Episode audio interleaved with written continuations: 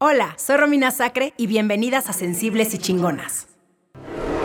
Hola, eh, ¿cuánto cuesta? Depende a qué te refieras. Ah, la lectura de la mano. Ah, 500 pesos. 500 pesos que sé claramente que no tienes. Lo puedo ver en el maquillaje robado. No me lo robé yo.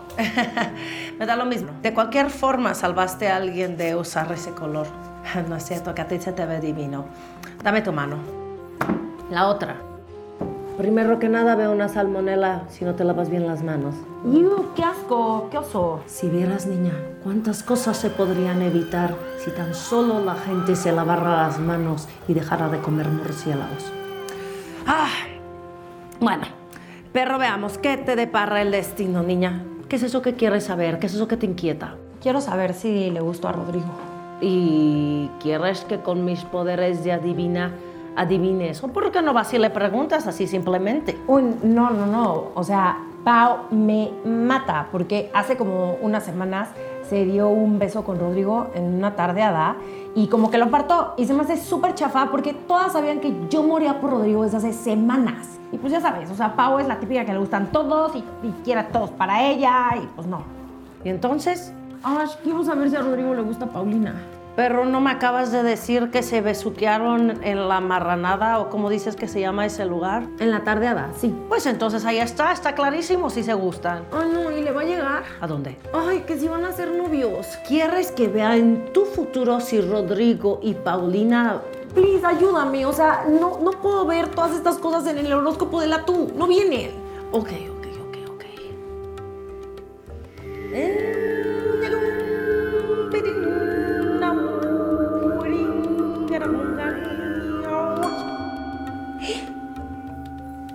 Muy claramente. Paulina y Rodrigo se casan a los 27 años en un banquete organizado por González y Helfon. Van a vivir en Bosque Real, no te puedo decir la dirección exacta, en una casa hermosa, preciosa, un jardín divino. Van a tener unos cuatitos y un labrador. Hasta los 27. ¿Y yo? ¿Me caso antes? No. Ok. ¿Me, me caso un poquitito después? No. Ay, no, ya dime algo bueno, porfa. Veo que adoptas un gatito. Ah. No, o sea, voy a hacer una quedada. Oye, yo tengo gatos. Ay, no, Veo que emprendes un negocio muy exitoso. ¿Cómo? O sea, trabajo. ¿Y, qué dice de, de Vivi, de Dani? ¿Ellas qué? Anillos, hijos. Departamento en Bale. ¿Trabajan? bronches. Trabajar, yo quiero tener hijos, quiero tener esa casa en Bosque Real y quiero a Rodrigo.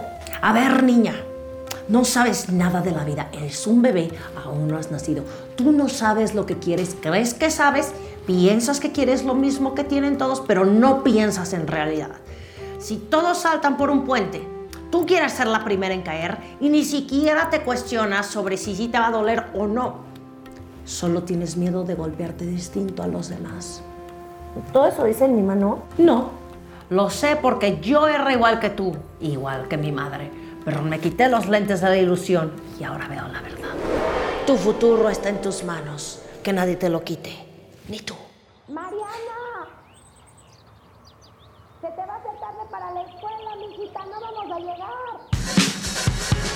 ¿Por qué nos cuesta tanto trabajo conciliar nuestra parte vulnerable con nuestro poder? ¿Cómo manejar el trancazo de la adultez? ¿Qué significa ser mujer hoy? Lo dije muy falso, ¿no? Está en ti agarrar las riendas de tu vida y salir de tu zona de confort. Desde atreverte a cumplir tus metas hasta aprender de quienes no son como tú. Yo soy Romina Sacre y te doy la bienvenida a Sensibles y Chingonas, un podcast donde se vale hablar de todo, sin miedo a ser diferentes. Hola, qué felicidad estar aquí contigo en el primer episodio de Sensibles y Chingonas.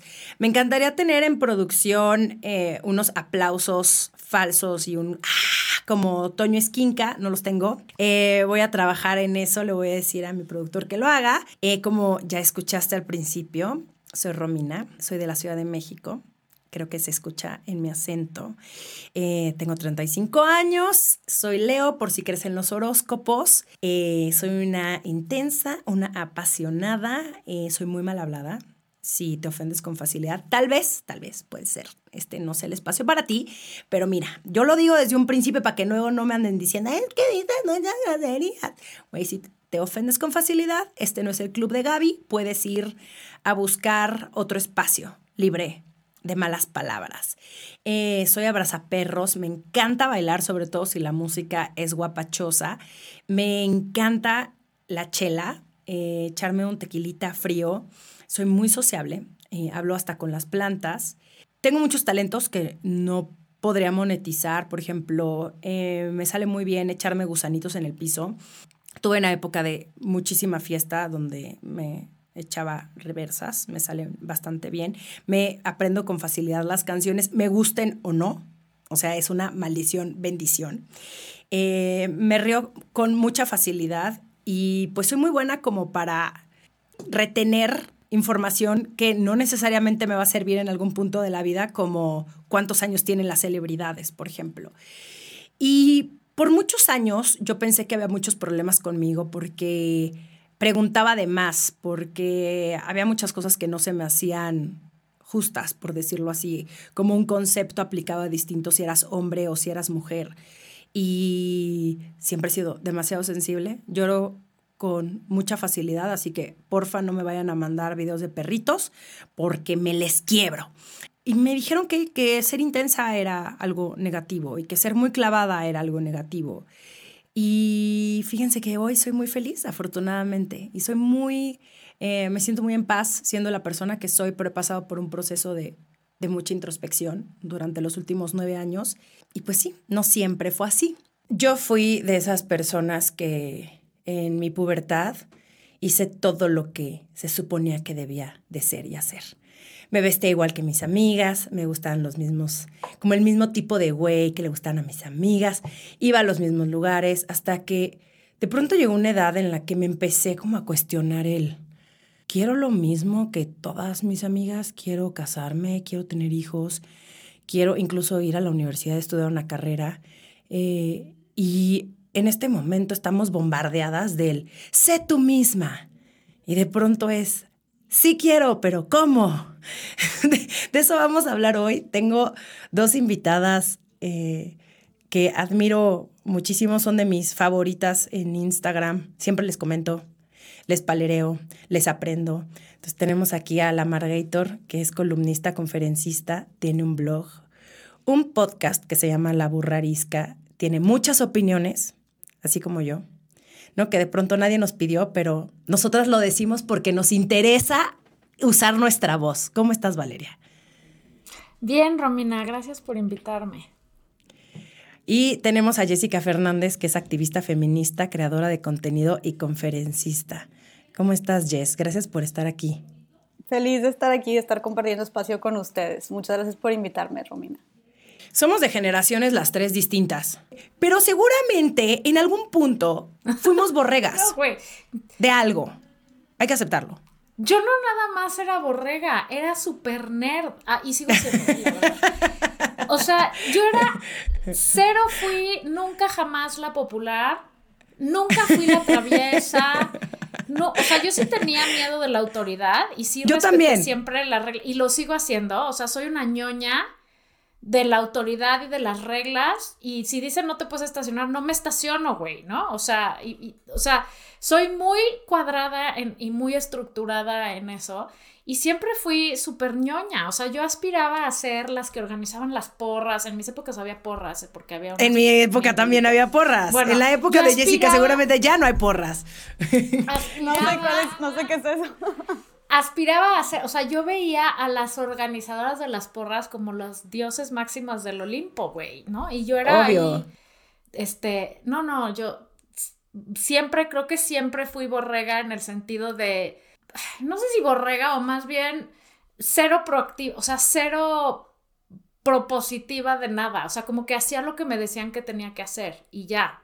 Pero había algo en mí que quería yo creo que ese es el monstruito de la adolescencia que me salió, que quería como decir, no, pues no necesariamente es lo que yo quiero, pero jamás, jamás rompí, o sea, te voy a decir una cosa, yo tuve unas amigas hasta que nació mi primera hija, imagínate, y son mis amigas, fueron mis amigas de toda la vida, ahora que lo veo para atrás, me doy cuenta que fui este, abusada en muchas maneras, no graves, pero me refiero a que no eran relaciones igualitarias, ¿me explico? Yo las amaba sin control y las veneraba y las y para mí la amistad era pues así es, ¿no? O sea, estás ahí incondicionalmente para alguien, lo sigo pensando, pero sí y solo sí recibes de regreso lo mismo y no era el caso. Y eso lo entendí el día que nació mi primera hija y ahí, o sea, es la primera vez que me revelé abiertamente a una estructura de mi vida que así era. Pero, pues, ¿qué pasó? O sea, ¿qué pasó en cuanto nace tu primera hija que dices, no me había dado cuenta que había tenido puras relaciones que no eran recíprocas? Pues pasó que esta bolita de gente que, o sea, era que eran tus amigas de, toda la vida. Dos eran mis amigas de toda la vida, más mis hermanos que mis amigas, y los demás fueron amigos que yo fui encontrando en la vida y los fui juntando. Yo soy buenísima para decir, estos con estos se van a amar y la vamos a pasar bomba. Entonces, se hizo una bola que la pasamos requete bien, no sé, tres, cuatro años. Todos estaban casados, todos tenían hijos. Yo eso sí me tardé muchísimo en casarme. Yo no fui con mis amigas que se casaron a las 22, yo me casé a los 28. Bendito sea Dios, porque ahora están todas divorciadas y yo no. O sea, yo... sí, yo, yo siempre he dicho que yo me voy a casar cuando todas estén divorciando. Eso va a pues ser un hecho. Yo no lo, no lo hice activamente pensando en eso, pero, pero pues sí, o sea, sí hay una gran Yo eché el desmadre y trabajé cañón y viajé y hice millones de cosas antes de casarme y qué bueno, porque si está cañón casarte con... O sea, si así está cañón estar 20 años casada con un tipo, no me imagino si, fue el único con el que saliste y te casaste a los 20, güey, ¿cómo le hacen? No, no entiendo. Bueno, pasó que esa bolita a la que yo era incondicional y me, me, me, moldeaba a cualquier tipo de plan, actividad y momento de la vida en la que estaban todos. Cuando yo tuve a mi hija, yo lo que quería era quedarme en mi casa, amamantarla todo el día y dormirme en cuanto ella se durmiera, ¿no? Y ellos ya estaban en la parte de que ya podían volver a salir, ya podían, o sea, sus hijos ya tenían cuatro, cinco, seis, siete, ocho, ya se querían ir de viaje. Pues yo me empecé a como a, decir, no, yo hoy no voy a la cena, yo hoy no voy a esto, yo no, o sea, no hubo quórum para apoyarme. o sea, te voy a decir que me di cuenta que mientras yo me amoldara sus planes, funcionaba de pelos. Pero el día que yo necesitaba que alguien dijera, no te preocupes, güey, a todos nos pasó eso, duérmete, en un rato vas a salir y te juro que la vida va a continuar.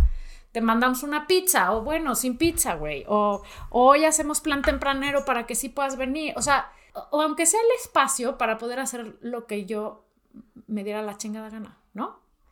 Y en lugar de eso fui terriblemente juzgada y me, me, me erradicaron del grupo por votación unánime. Hazme el favor la pendejada. Ahora además la pienso, ya pasaron 16 años y digo, güey, la inmadurez absoluta de estas personas de de no poder permitir que la gente haga lo que quiera hacer y te sigan queriendo, ¿sabes? O sea, si no vienes a mi plan, ya van tres veces que no vienes, entonces ya no podemos ser amigas. O sea, porque ya no estamos en el mismo canal. Pues qué mamada, güey.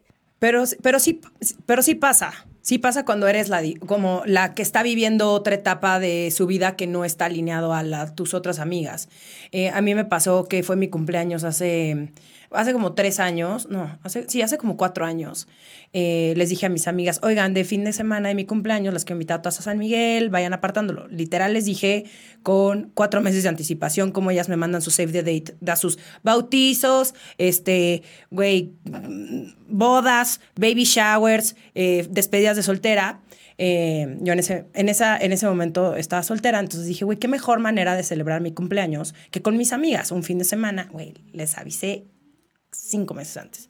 Y de pronto, una semana antes, todas me empiezan a cancelar. No, yo no voy a poder, yo no voy a poder, yo no voy a poder, yo no voy a poder. Y dije, ah, ok, ya entendí. O sea, yo sí voy a sus pinches bodas que están no, a, no en San Miguel de Allende, sino a 45 minutos San Miguel de Allende. Voy a todos sus baby showers, voy a sus segundas bodas, voy a todos sus eventos sociales y no pueden venir a mi cumpleaños. Perfecto. Y creo que a partir de ahí yo también hice un filtro. Para mí fue como también una, ah, ya sé quién sí es mi amiga y quién no. Em, y no porque quisiera ser la protagonista, pero es como de, güey, es un evento al pinche año, güey, que te pido que vengas y no lo consideras ni tantito. Entonces, entiendo el punto de lo que estás diciendo, Valeria. Yo veo que como en general a muchas personas, o sea, bueno, puedo decir mujeres porque son las que más conozco, pero personas como que están haciendo, como dijeron ustedes, de que vibrando o en una etapa diferente a lo que está siguiendo su grupito, como que generalmente o la excluyen o la, la ignoran o la, no sé, o sea, me ha pasado a mí, al parecer les ha pasado a ustedes, y también a muchas otras personas que conozco. O sea, me he topado con, con esto que he estado haciendo, la verdad es que he conocido este, que pues la verdad estoy haciendo algo muy diferente que a lo que está haciendo normalmente las chavas de mi edad, que pues y está chido, digo, cada quien hace lo que quiere. Este, pero pues sí, entre que haciendo conferencias o haciendo contenido en redes, o sea, obviamente cuando me fue que hay la influencer y no sé cuánta cosa, entonces está diferente. Y me he topado con, con, mujeres que hacen también, que están haciendo cosas diferentes, pero son cosas muy chidas, pero son cosas que van en contra del status quo, cuestionan mucho lo, el, el, el deber ser.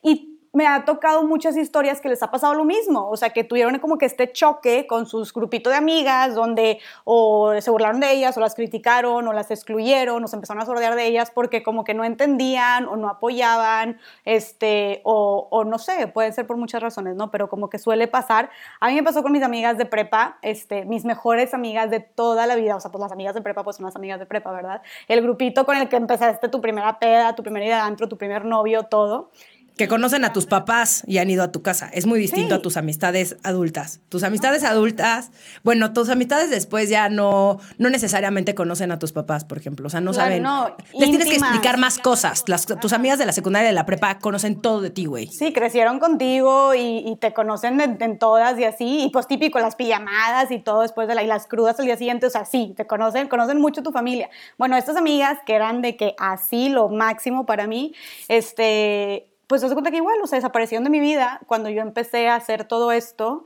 Este, principalmente les digo, siempre había emprendido y, y había hecho como que mis cosas, pero ya que empecé a, no sé, empezar a viajar, porque empecé a dar conferencias, eso fue hace como tres años, este, que empecé a hacer videos en redes sociales, que empecé a hacer cosas que la verdad también ya estaba mucho más ocupada, no podía ir a los martesitos o a los juevesitos, este, también tenía amigas muy intensas que se ponían a tomar en domingo y yo era de que, güey, yo tengo que trabajar mañana y así, este, pues me sacaron, o sea, decidieron un día, ahorita que dijiste el cumpleaños me acordé, o sea, lo, como, como literalmente decidieron sacarme el grupito fue que ninguna fue mi cumpleaños, o sea, fue así. No mames. Fue como de película. Aparte, imagínate, tipo, mi grupo de ocho mejores amigas, éramos ocho, pero mejores amigas, o sea, todo el tiempo hablamos, nadie fue, nadie se presentó, nadie me dijo nada. Este, obviamente yo en mi cumpleaños llorando ahí, no sé qué, gracias a Dios tengo otro grupito de mis amigas de primaria. Entonces está el de primaria, el de prepa mis grupitos de mejores amigas. Sigo juntándome con las de primaria, que son mis amigas de ahora sí de toda la vida. Pero ya nadie se presentó, luego nada más me sacaron del grupo de WhatsApp, tipo me enteré por ahí, o sea, que, que fue así, este, que fue nada más así nadie me avisó nada ni nada y supe que era porque, pues porque yo ya no iba a nada, o sea, porque yo no volví a tener comunicación con ellas, o sea, a mí me gustearon, o sea, yo ya no volví a saber de ellas literal, nada más lo último que fue que fue, no fueron mi cumpleaños número 22, creo, 23. Entonces imagínate, para mí me, resulta que una parte muy importante de mi vida, que era mi grupo de mejores amigas, porque fueron todas, o sea, no fue una, no fueron dos, yo fue que, ¿qué onda que todas se pusieron de acuerdo? O todas, no hubo una que estuviera en contra, que me mandaron un mensaje, todas desaparecieron, me trataban así, y también supe, obviamente, que se burlaban de que si yo hacía videos, que se burlaban de mí, que me criticaban el grupo, este, mil cosas, ¿no? Y que ya no tenía tiempo para ellas, y que no iba, y bla, bla, bla. No pudieron entender lo que yo estaba haciendo, o sea, ni, ni, ni, ni lo entendieron, o sea, no entendieron por qué no iba, porque yo estaba haciendo mis cosas y estaba trabajando y necesitaba hacerlo y estaba feliz de que desarrollándome profesionalmente, pero ellas todavía no estaban en ese nivel, o sea, no estaban en ese nivel, en el, más, no en el nivel, más bien en esa etapa donde yo empecé como ya a ver más a futuro, ellas seguían como que en la peda, entonces no lo pudieron entender de esa manera, este, también no entendieron lo que estaba haciendo, se burlaron. Y ya, o sea, muchas cosas que fue que, bueno, estas personas pues ya no van conmigo. Y, y me acuerdo que una prima que es más grande que yo me dijo de que, Jessica, de que ahorita pues tú tienes 22, pero neta, te vas a dar cuenta que entre más pasa la vida, los años, de que neta tus amigas se van reduciendo muchísimo más. O sea, neta muchísimas ya no van a encajar con tu, en tu camino, ya no van a encajar con lo que quieres, se van a ir apartando y te vas a quedar con muchas más pocas amigas. Pero, pero te voy a decir que em, es un golpazo. O sea, a mí me costó más años de terapia eso que mi relación con mi mamá. O sea, sí fue, sí fue una traición porque además fue multitudinaria, ¿no? O sea, fueron muchos. Y era nuestro, o sea, era nuestro plan del martes y del miércoles y del jueves y del viernes. O sea, éramos como una cofradía y también ya lo veo para atrás y digo, qué enfermedad, ¿no? O sea, no, nadie veía a nadie más y éramos estas, no sé, seis, siete parejas. Entonces fue, fue durísimo, durísimo. Pero ahora que lo veo para atrás, digo, güey, no manches, si yo siguiera ahí adentro, mi mundo se hubiera quedado en ese microcosmos, ¿no? O sea, por algo, por algo pasan las cosas, porque yo me tuve que salir y tuve que conocer gente nueva. Y las amigas que tengo ahora, sí es cierto, ¿eh? Sí es cierto que sí extraño esta cosa de, no que no tenga otras amigas de la infancia, pero sí extraño esta cosa que no tienes que explicar y que te volteabas a ver y te cagas de risa porque ya te conoces perfecto, ¿no? Que habla de tu papá. personas. Hablas de tu papá y le dices, es que mi papá es como, ay, ¿cómo está el señor Nachito? No, Sigue, no sé qué, ya o sea, sí. sí, sí, sí, es como su papá. ¿no? Sí, sí, sí. Es como su papá, o sea, crecimos juntas, éramos vecinas, o sea, era una cosa muy, muy intensa. Entonces, pues sí, sí, es claro que extraño eso, pero las amigas que tengo hoy, esas sí son amigas, güey. Y además son mujeres que quieren lo mismo que yo, que, que tienen unos huevotes, igual que yo, pero también a veces se quieren tirar por la ventana y chillar y, terminar con la vida porque qué horror, porque, ¿sabes? O sea, son mujeres reales que están ahí afuera yendo por las canicas, por un lado, y que cuando tú te desmoronas vienen por ti, ¿sabes? Y te dicen, órale, güey, no, nada de chillar, vamos para adelante. Y que si tú no les hablas, ellas te hablan. Esa es una de las cosas que yo me di cuenta muchos años después de decir, güey, si yo no hablaba, nadie me hablaba.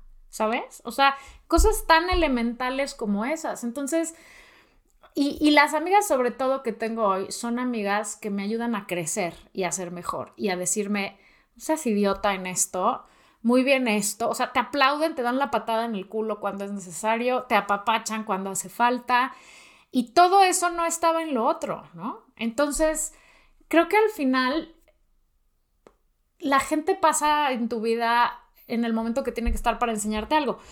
Esas amigas que tuve en la adolescencia me salvaron de mi adolescencia, estas mujeres, ¿no? O sea, tienen ese mérito. Que cuando yo era muy infeliz en mi casa, me cruzaba la suya y ahí me sentía yo una persona feliz. Y nada más por eso, pues tienen un lugar importante en mi vida y en mi corazón, ¿correcto? Pero no eran las personas que yo necesitaba ni para ser mamá, ni para ser adulto, ni para ser profesionista. Entonces también uno va aprendiendo que hay un momento para cada cosa y para cada persona. Ay, qué fuerte.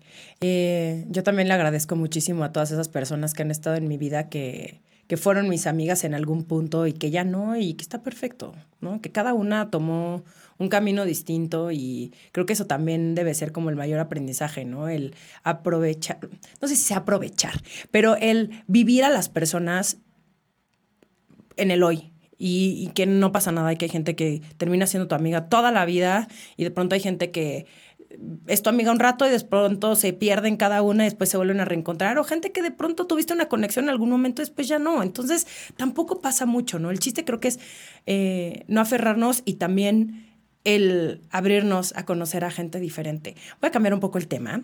Vamos a hablar de las creencias. Eh, a mayor creencias, menor conciencia. Y todas tenemos nuestras creencias y, creo que algo que hacen ustedes muy bien es que se las cuestionaron y por eso están donde están hoy, ¿no? ¿Cuál ha sido la más difícil de romper? ¿Y, y, cuál creen ustedes que sea la más, eh, pues sí, igual, la más cabrona para las mujeres en México? como que ese miedo, o sea, los miedos, o sea, los miedos están muy cabrones porque están muy presentes y creo que en, precisamente el miedo a fracasar y el miedo a lo que a, que alguien pueda opinar negativamente de ti creo que destruye demasiados sueños y es algo lo que yo constantemente como que me, me enfrento como que tengo miedo y más que estoy en redes como que miedo a lo que vayan a opinar miedo a que me vaya a equivocar en tal conferencia miedo a que vaya a salir mal la entrevista, o sea, miedo a conocer a tal persona que sabe un chorro y yo no esté en su nivel. O sea, como muchos miedos, me explico, o miedo a no saber, sí, miedo a no, saber, lo suficiente, o sea, a veces o sea, son temas muy cabrones y de que miedo a no ser suficientemente capaz o suficientemente culta o conocedora. Todo eso que acaban de decir se llama el síndrome del impostor. y yo y yo soy la presidenta de ese club. Yo lo inventé. Yo tenía pánico escénico a hablar en público. Pánico, terror. La primera vez que di una conferencia pensé que me iba a morir. Literal, ¿eh? O sea, de verdad pensé que se me iba a parar el corazón.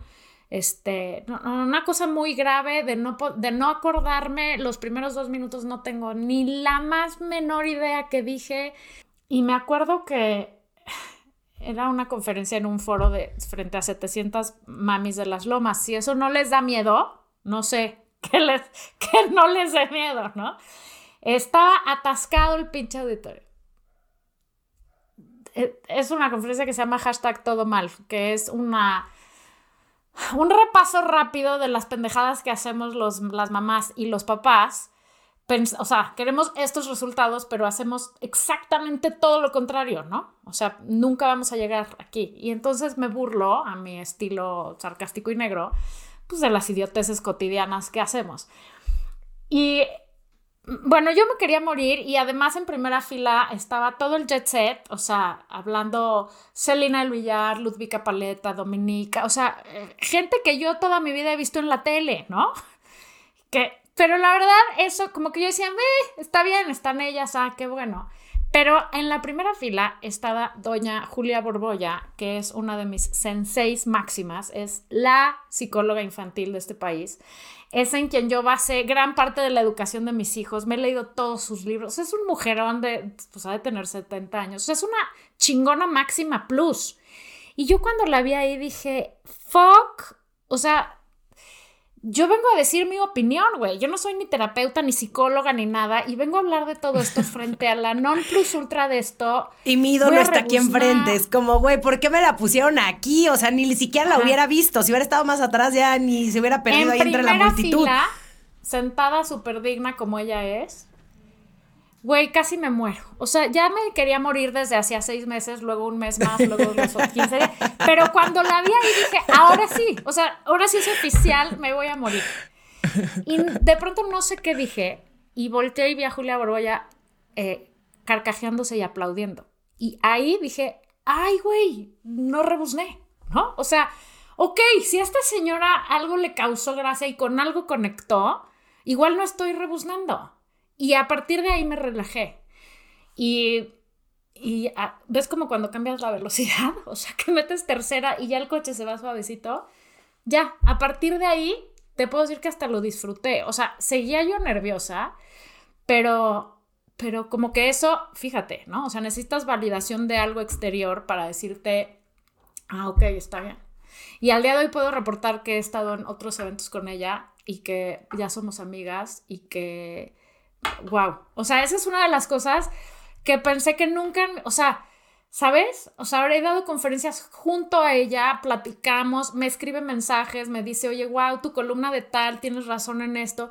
Y para mí eso es como, ah, chinga, ¿no? O sea, no, no soy tan güey, ¿no? Aunque no tenga toda la teoría. Sí, sí, sí, eh, algo, estoy, algo estoy haciendo bien, sí, algo estoy haciendo bien que alguien a la que yo admiro y respeto pero, eh, piensa, pero también me admira y me respeta. O sea, se me olvida a los dos minutos, o sea, me estoy continuamente boicoteando de que no voy a poder, de que me voy a desmayar, de que qué horror, de, ¿sabes? O sea, sí, pues sí, todas somos así. Y en o sea, esa pregunta extrapolada a lo que decías a las mujeres en México, pues creo que una de las principales carencias es que no, digo carencias, este, ¿y cómo es la palabra? Em, de, su pregunta, señorita. Creencias, no carencias, sí, creencias.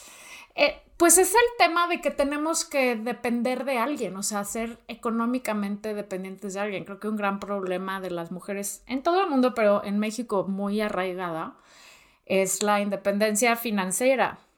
La independencia financiera que tú no la puedes lograr sola, ¿no? Y que necesitas de alguien más, normalmente un XY, que te salve, te mantenga y que sin él no vas a poder. Y creo que ese es uno de los grandísimos eh, topes que tenemos en el feminismo en este país, hasta que no entendamos que o sea, está chingón si tienes un güey y, estás en pareja y se ayudan mutuamente y cada quien tiene sus acuerdos, pues está bien. Pero también está bien si estás sola y tú eres quien provee para ti. Y, y sobre todo lo que hay que meterle en el chip a las niñas es eso, es no busques a alguien, o sea, sé financieramente independiente, ¿no? Claro, y, y, y, creo que unado a eso, o sea, es que creo que el tema de, de, de, de la dependencia financiera como que envuelve todo un problema mucho más, es algo mucho más, o sea, va más allá, ¿no? Mucho más profundo. O sea, creo que de la mano de la independencia financiera, que creo que cuando hablamos de empoderamiento de la mujer, el empoderamiento económico es la base, o sea, es clave, este, pero creo que también con eso va el tema de mujeres ambiciosas, mujeres con visión, mujeres este, que no necesiten sentirse respaldadas o cuidadas o protegidas. Y digo, está cool, o sea, está padre también este, e, este rol de, pues, tener, no sé, tu pareja y sentirte cuidada y lo que tú quieras, o sea, ya no sé hasta ahí, hasta qué tan biológico sea ese tema, pero como que sí, o sea, siento que ese tema de inseguridad de, de las mujeres, em, que ahorita creo que hay un tema de, de falta de, de, autoestima, este, de mucha inseguridad por parte de las mujeres, o sea, yo lo veo mucho en las generaciones como de adolescentes,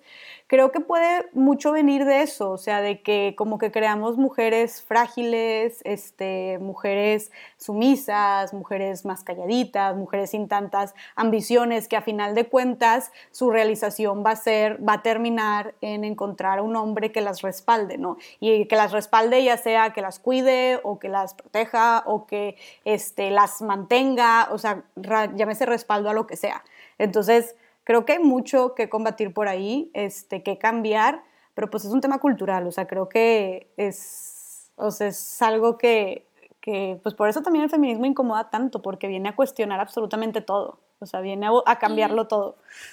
Y, y, no, solo, no solo las nuevas generaciones, o sea, yo, mi generación, ¿cuántas mujeres de mi edad están con un cabrón que ya no quieren estar o que, o que las maltrata de una o de muchas maneras y que no te puedes mover de ahí porque qué miedo la lana y cómo le voy a hacer. Y lo entiendo, ¿eh? O sea, ¿cómo le voy a hacer? Tengo dos hijos y esta casa y, está el mundo como está y dónde agarro otra chamba. O sea, está cabrón. O sea, e, el, el tema de depender de alguien y al grado de quedarte en un lugar donde te maltratan ¿no? En cualquier sentido de la palabra, no tiene que decir que te golpeen, sino que no te tratan como tú quieres que te traten, en cualquier sentido. E, es, es tremendo, ¿no? El 80% ahorita que lo mencionas de las mujeres en México que se quiere divorciar y no se divorcia, el 80% es porque dependen económicamente de su pareja. O sea, eso es huge. Sí, y está bien ser una mantenida si quieres, está perfecto, pero el precio es altísimo. O sea, el precio que tienes que pagar porque alguien te controle está muy cabrón. Pero, pero te voy a decir que también pienso que puedes, eh, puedes educar a las nuevas generaciones a que sí se vale. O sea, yo, por ejemplo, mi esposo, pues yo cada vez que escribo de él, es el sponsor, ¿no? O sea, él se llama el sponsor justo por eso, porque sí, él es el patrocinador de esta familia. Yo aporto, pero no aporto en la misma medida que él, porque pues, vaya, yo 10 años de mi vida las puse en pausa justo porque decidimos que lo mejor que le podíamos dar a esos niños era un papá o una mamá de, tiempo completo, digamos, ¿no? O sea, fue una decisión consciente que tomamos. Y pues como la de la chichi era yo, fui la afortunada ganadora para quedarme aquí. Y me quedé 10 años y me los patrocinó. Y por eso le digo el sponsor. Y por eso, o sea, y, y es cosa además que le estoy bien agradecida porque qué chingón tener la fortuna de poder decir, me quedo en mi casa a criar a mis hijos y estar con ellos, ¿no? No siempre se puede hacer. Ahora, después de ahí, que yo también empecé a chambear y tal, pues ese gap de 10 años que dejaste, sí, sí se siente, ¿no? O sea, sí, sí hay una merma porque tu vida profesional se paró. Ahora, eso era hace 16 años. El tiempo ha cambiado cañón gracias a la pandemia, algo bueno tiene que tener, ya puedes chambear de cualquier parte y ya a lo mejor no tienes que hacer un, stop tan, tan pronunciado, ¿no? Pero ya ahora, él sigue siendo el sponsor principal.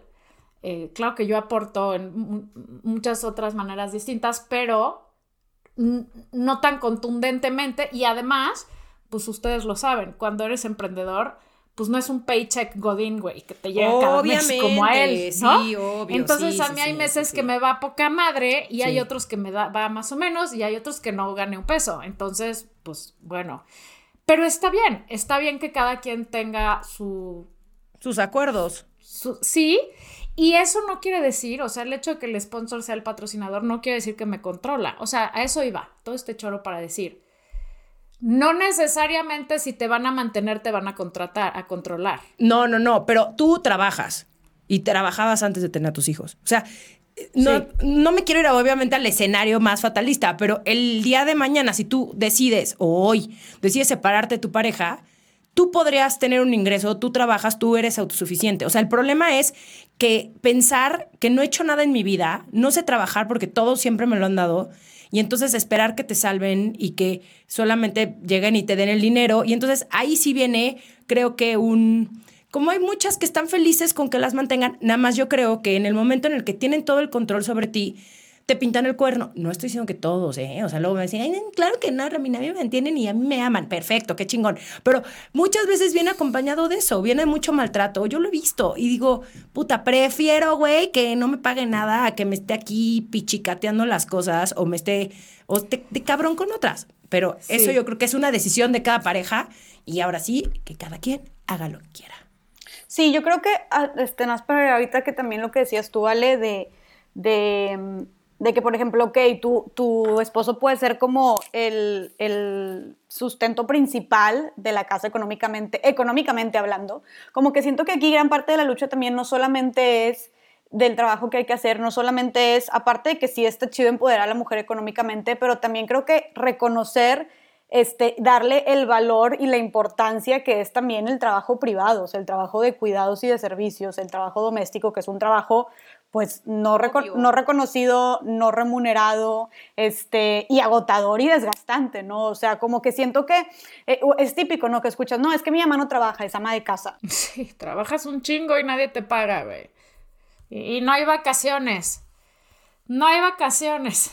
Sí, güey, no mames. Yo prefiero, prefiero trabajar en un banco, güey, en viernes de quincena a que lavar los trastes todos los días. De que, ya te dejo aquí mi trastecito. Y tú, no mames. O sea, ¿qué creen? ¿Que las cosas se hacen solas o qué? Sí, no mamen.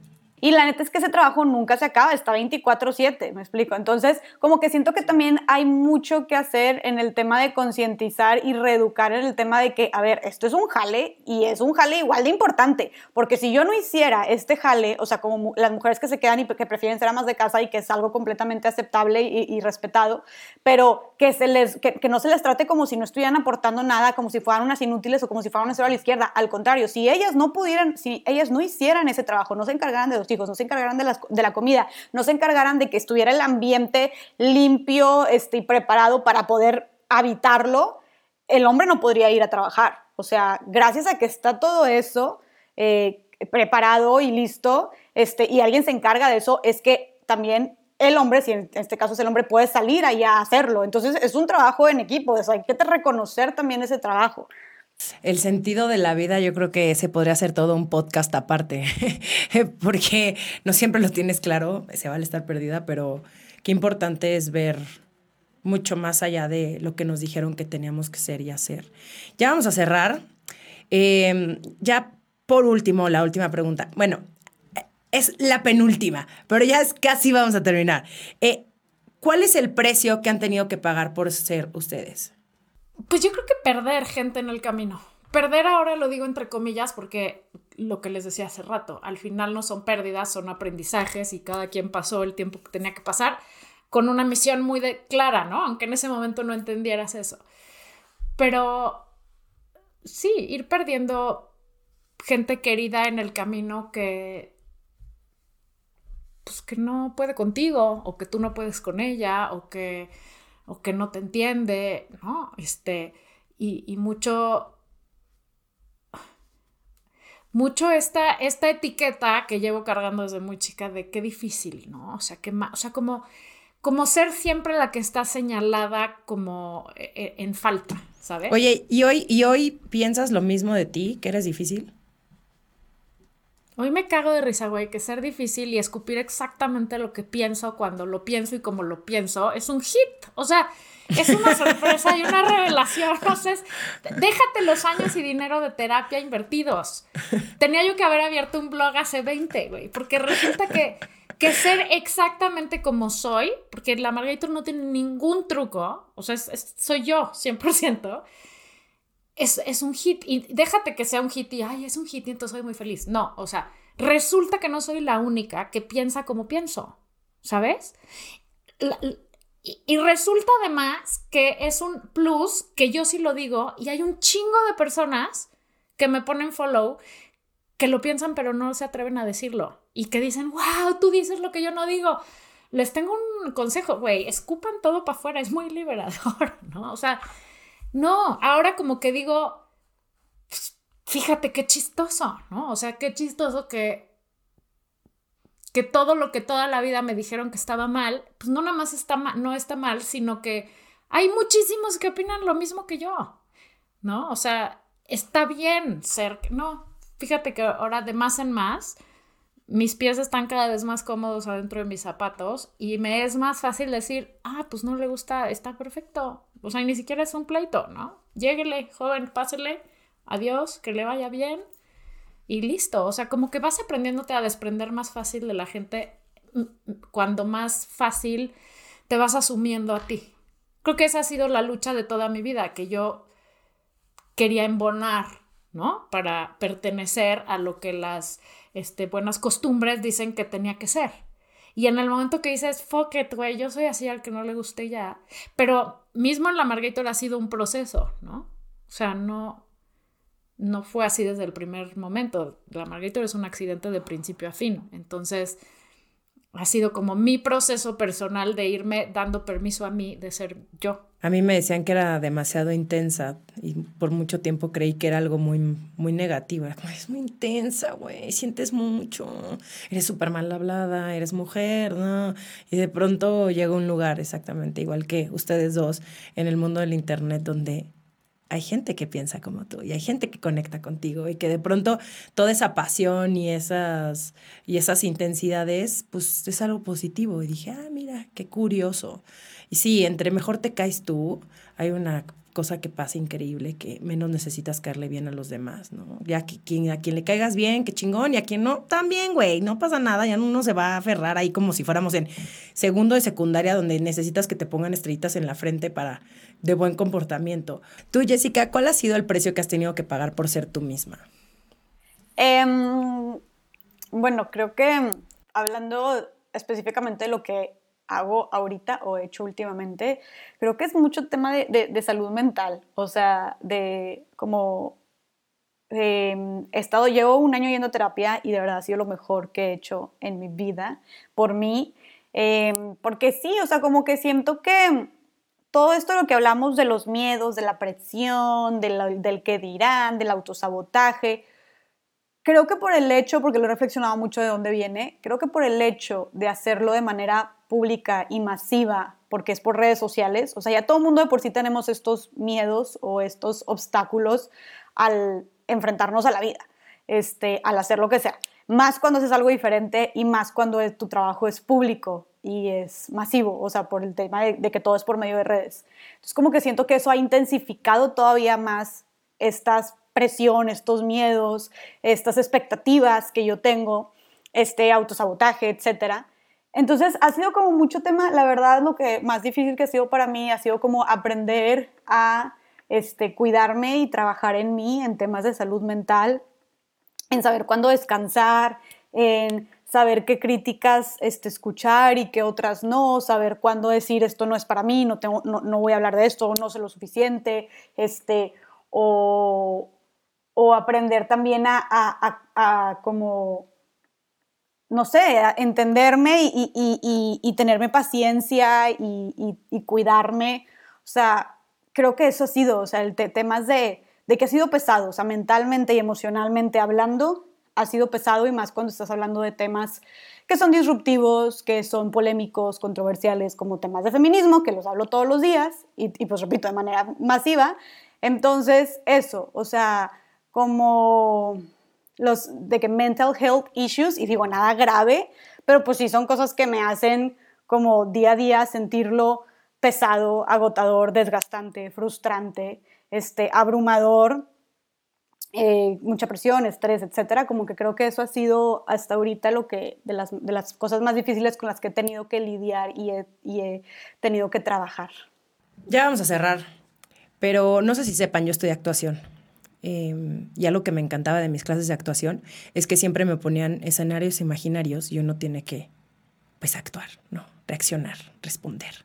Entonces, digo, no las voy a poner a actuar, obviamente, pero sí les voy a poner aquí una situación eh, es divertida, ¿eh? Tampoco, no es para causarles estrés, no es para que sea como de, no, no, ¿por qué me estás poniendo esto? No, a ver, una cosa es decir que nos atrevemos a ser diferentes, pero luego la vida te pone en situaciones que dices, puta madre, ¿no? ¿Cómo le haces para decir lo que piensas sin que se te echen encima? Imagínate que por azares de la vida terminas en una secta, pero no digital. O sea, no en un foro de terraplanistas, no, una secta. En algún rancho gringo a la mitad de la nada y por alguna razón, en esa secta todos tienen el cerebro lavado menos tú. ¿Qué haces? ¿De plano evidencias la secta frente a todos? ¿Te escapas tú solita? ¿Intentas convencer a los demás de que es pura mamada? ¿O qué harías? ¡Pum! Jessica está súper preocupada. Jessica está de que, no mames, no mames. Este, no manches, yo me voy a la chingada de ahí. o, sea, o sea, te escapas tú solita y dejas a todos ahí a que sigan ahí es que quiénes Es que quiénes están, o sea... No, no, todos están convencidos de que de que Osho es el de que Keith Ranieri, de que Keith Ranieri es el, el que tiene toda la verdad. Tienes esas opciones. ¿Te vas tú sola? Me voy yo sola o sea, siento que yo intentaría, o sea, porque me conozco y por mi naturaleza intentaría como, ¿cómo? Que es discutir y convencer, pero no manches, si son 3.000 personas contra mí, pues creo que mi sentido, de, mi instinto de supervivencia me diría, sálvate tú, y me iría. Y después lo escribes en, en, el, en algún lugar para que más gente se entere. Luego, eh, luego voy y lo, lo, lo, lo hablo y e intento ayudar a la gente que está ahí, que les lavaron el cerebro, pero pues, este, sí, siento que 3.000 contra uno, aunque lo intentaría, no, no sería nada benéfico ni productivo. Yo creo que la, la, Valeria del cuando tenía 30 probablemente se hubiera quedado a tratarlos de evangelizar de otra cosa. a decir, güey, no mamen, o sea, ¿de qué hablan? No sé qué. Y tal vez algo en mí todavía haya de esto. Pero también la Valeria de casi 50 ya aprendió algo muy determinante que es uno de mis mantras, que es, güey, cuando discutes con la silla, la pendeja no es la silla, ¿no? O sea, yo ya trato de no desgastarme en, en cosas que no van a llegar a ningún lado. Cuando veo que hay posibilidad de algo, de éxito, o sea, de avance, de lo que sea, o sea, cuando veo que sí puede haber resultados, no me da nada de miedo enfrentarme a a la oposición, digamos, ¿no? O sea, cuando sé que, que, que sí puede redituar en algo, o sea, que sí puede funcionar, no me da nada de miedo agarrar un pico y empezarle a pegar a la pared. Y normalmente eso es lo que hago. Pero también cuando sé que no va a haber manera de, o sea, güey, van a seguir rezándole a quien sea, pues ¿para qué me gasto, güey? O sea, agarraría mis chingaderas y me largaría de ahí, sí, básicamente. Yo la verdad es que haría lo mismo. Yo también diría, ¿saben qué? Ahí se ven. Los quiero un chingo, güey. Pero si nadie lo está viendo, me vale madres. Yo voy a vender esta serie a Netflix, ahí les va. Y voy a salir ganona de esto. Yo voy a vender los derechos. Eh, muchas gracias. Gracias por haberme acompañado hoy. Gracias por, por su tiempo, por todo lo que me platicaron. Eh, es un honor que estén en este primer capítulo. Em, les mando un abrazo enorme. Ay, no, espérense, sus redes sociales. Me encuentro en Instagram, bueno, en todas las redes sociales realmente como arroba Jessica FDZG, o sea, de Fernández García, Jessica FDZG, y también los y las invito a escuchar mi podcast Más allá del Rosa en Spotify también, donde invito a mujeres este, líderes, expertas en diferentes temas que tengan que ver con la mujer en la actualidad. Yo arroba la Margator en todos lados, sin U y sin nada mal escrito, en Facebook, en Twitter, en Instagram. Y La Burra Arisca en todas las plataformas de audio, la de su preferencia. Ahí estoy con otras dos mujeres opinionadas, cagadas y les aseguro que se van a divertir. Muchísimas gracias, les mando un abrazo enorme a distancia. Gracias por invitarnos, Romina. Un gusto. Esto fue Sensibles y Chingonas. Síguenos en Instagram y Facebook como Sensibles y Chingonas. Y no olvides suscribirte a nuestro newsletter en sensiblesychingonas.com, diagonal newsletter.